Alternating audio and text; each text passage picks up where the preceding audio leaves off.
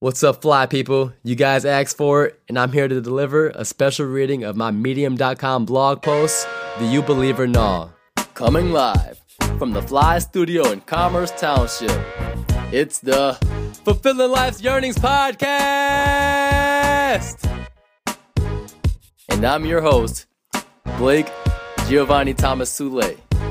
And if you're ready to be your best by writing the script of your life to whatever you want it to be, and taking action on your dreams, then this is the podcast for you.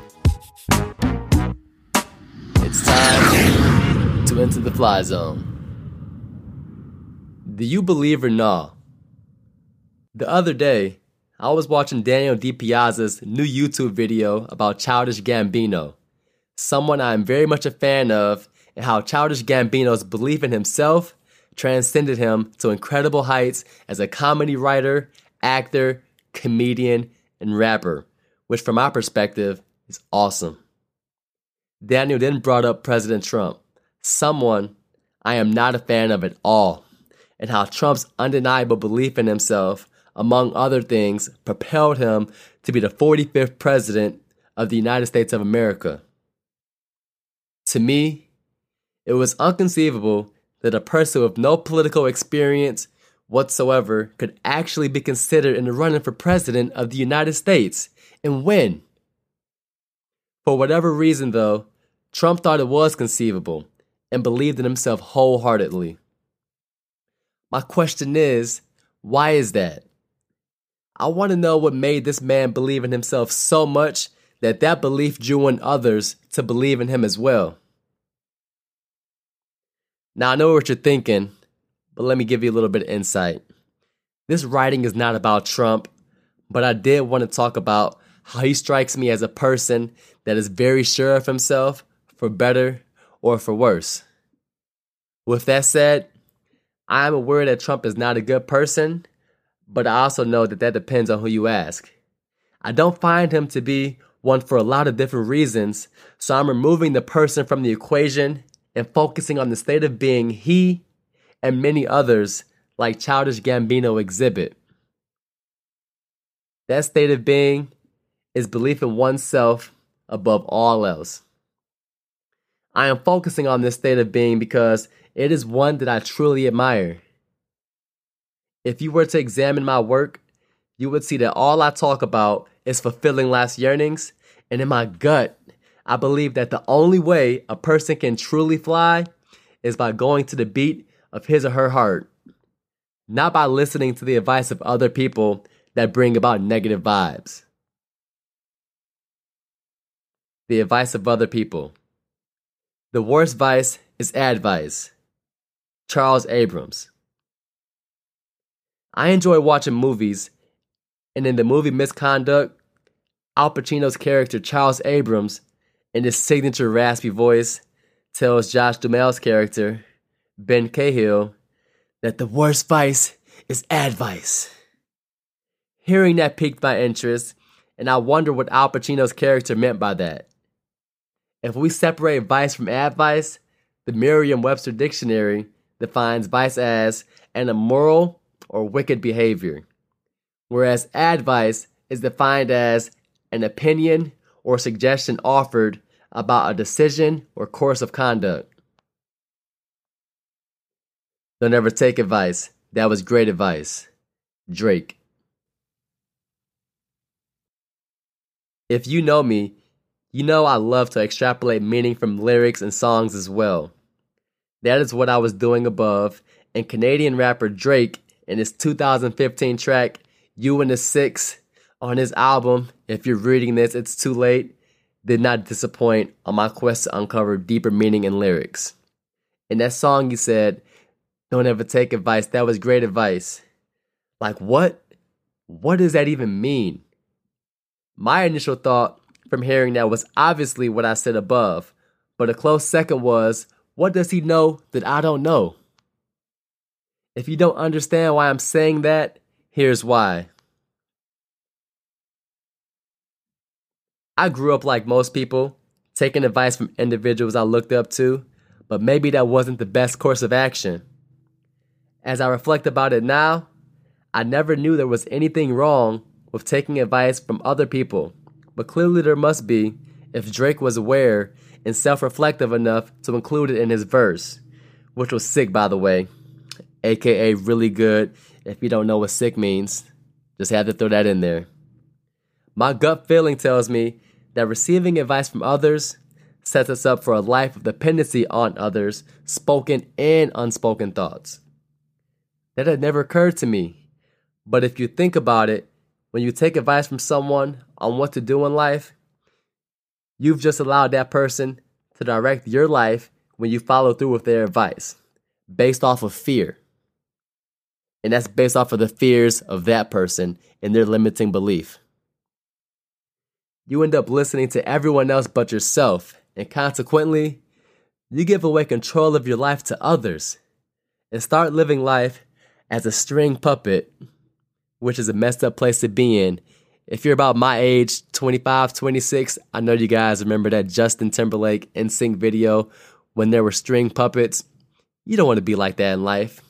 Even though it's a great video, you still don't want someone else pulling the strings on what you're able to do day in and day out. But let's get back to the story. I feel that this is what Al Pacino's character was hinting at in misconduct.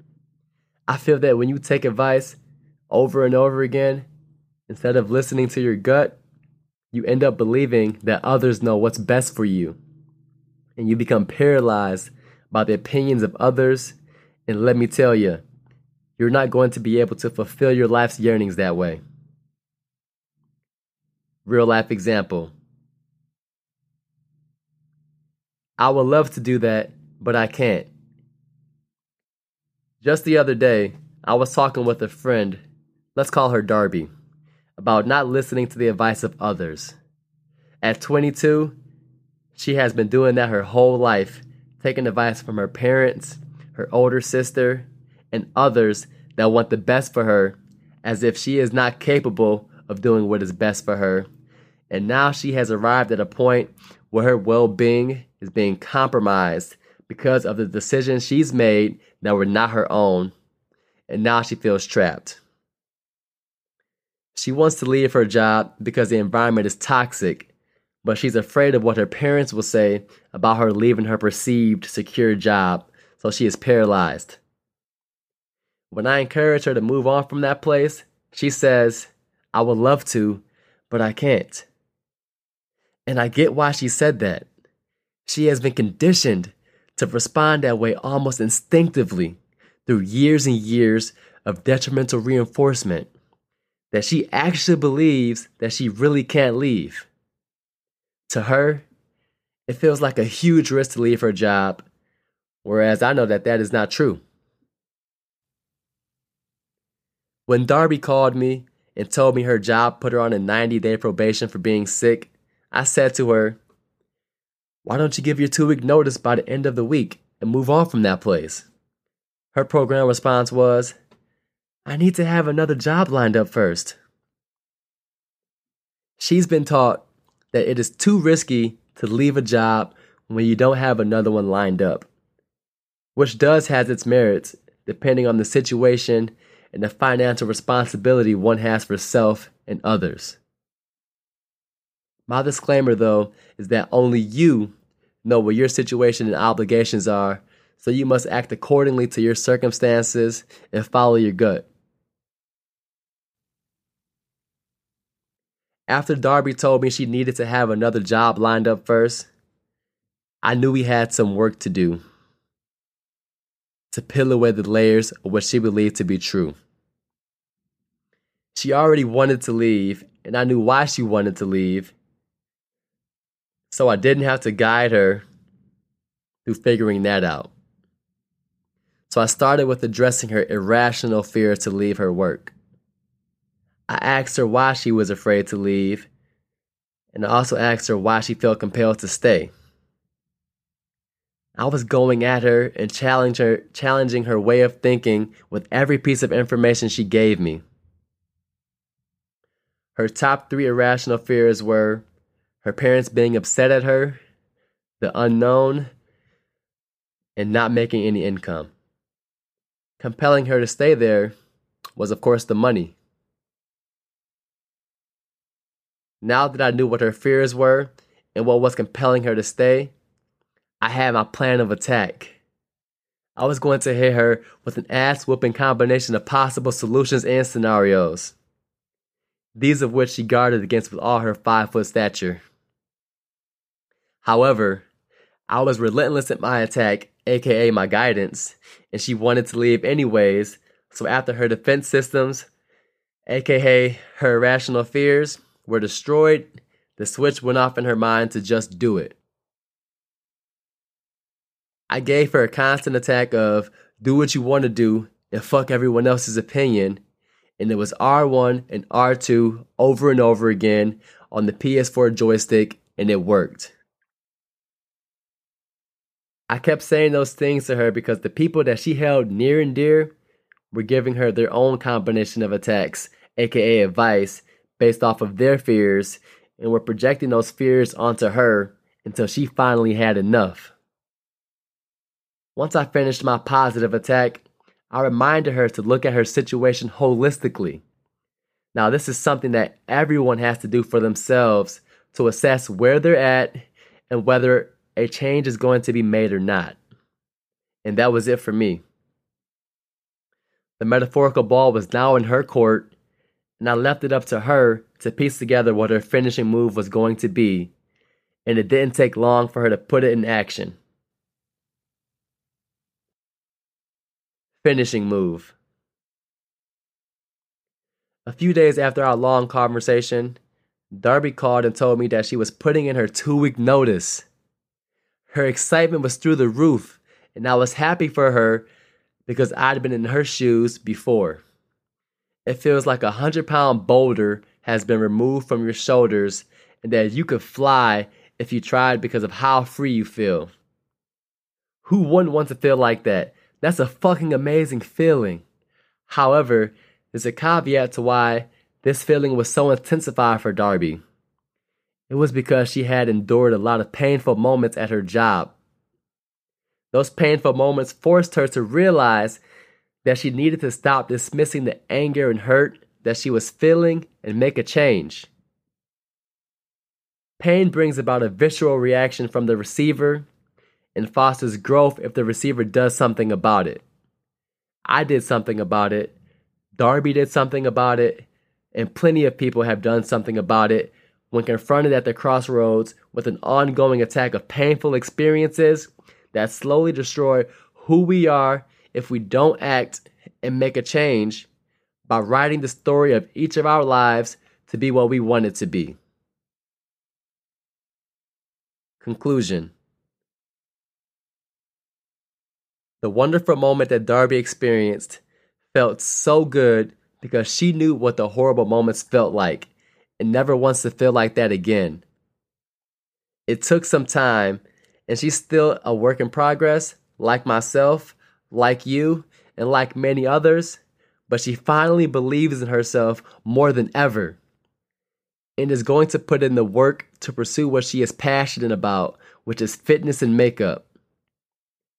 This change was able to happen because when confronted with her situation from an outside perspective, Darby was able to come out of her conditioned state of listening to the non helpful advice of her parents and others, which was holding her back from what she is capable of accomplishing. Now she is finally giving herself the chance to explore that possibility, and that is great news because it is always better to truly live while you're alive by fulfilling your life's yearnings than to live and be empty inside. Call to action. If fulfilling your life's yearnings is important to you, then check out my free ebook. You'll want to fulfill your life's yearnings after reading this. Go on my website or even on this article on medium.com and you can click the link to get the free ebook right now. Oh man, hope you guys enjoyed this reading of my medium.com post. Do you believe or not? Remember, guys, you can check me out at fulfillinglifeyearnings.com. Got plenty of free content there for you. Or even check me out on medium.com. It's got plenty more writings and stories to share. Peace out.